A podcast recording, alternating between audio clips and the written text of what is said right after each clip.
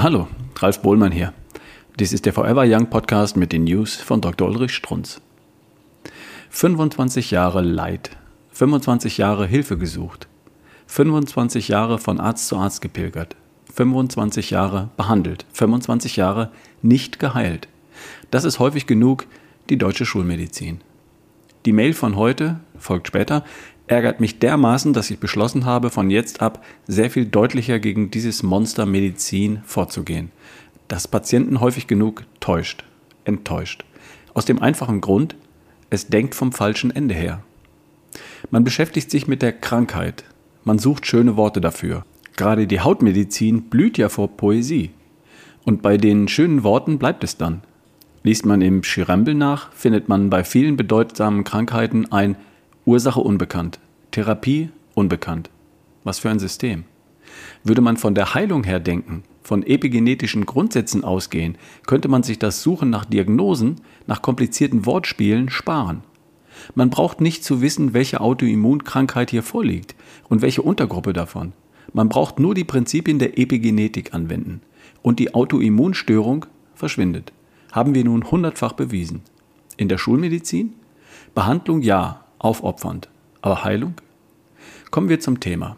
Junger Mann um die 60 Jahre leidet seit 25 Jahren an Asthma, Bluthochdruck, Nasenpolypen.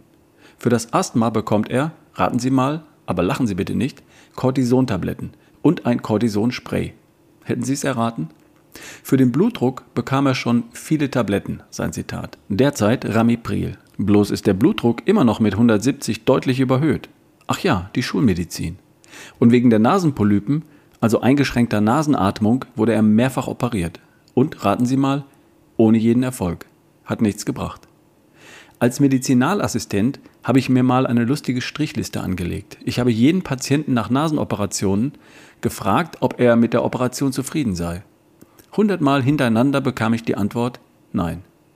Sehen Sie, so habe ich Schulmedizin gelernt, habe gelernt, was Schulmedizin taugt.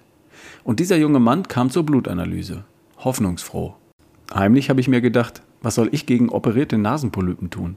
War aber genauso hoffnungsfroh. Ich glaube nämlich solche Diagnosen von vornherein nicht.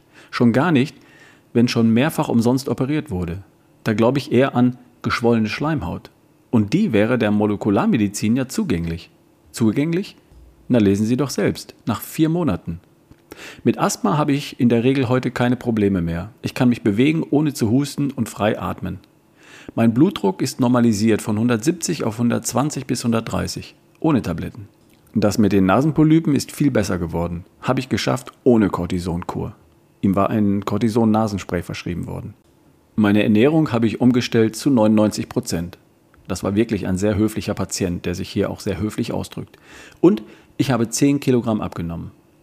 25 Jahre Probleme, 25 Jahre umsonst, 25 Jahre Schulmedizin, 25 Jahre verzweifeltes Bemühen, den Bemühen tun sich meine Kollegen tatsächlich und ernsthaft, 25 Jahre das Pferd von hinten aufgezäumt, statt einmal nach vorne heranzugehen, epigenetische Heilungsprinzipien anzuwenden und zu gewinnen, zu heilen.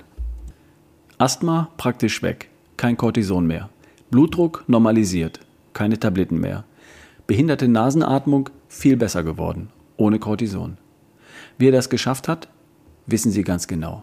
Ernährung umgestellt, deswegen abgenommen, Blutdruck, deswegen weniger Entzündungsfaktoren im Blut, Kohlenhydrate sind Gift und dann noch Blutwerte normalisiert. Wie zum Beispiel Aminogramm, 6 Defizite oder das so entscheidende Vitamin D mit 23 Nanogramm pro Milliliter unterirdisch. Mein Fazit. Medizin heute kann heilen. Wenn Schulmediziner nicht freiwillig umdenken, sich weiterbilden, muss man eben mit der Abrissbirne an das gesamte Gebäude heran. Zitat aus Zeit der Zauberer, ein Spiegelbestseller, der sich zunehmend als Fundgrube entpuppt. Das war eine News von Dr. Ulrich Strunz, vorgelesen von Ralf Bohlmann hier im Forever Young Podcast. Bis zum nächsten Mal.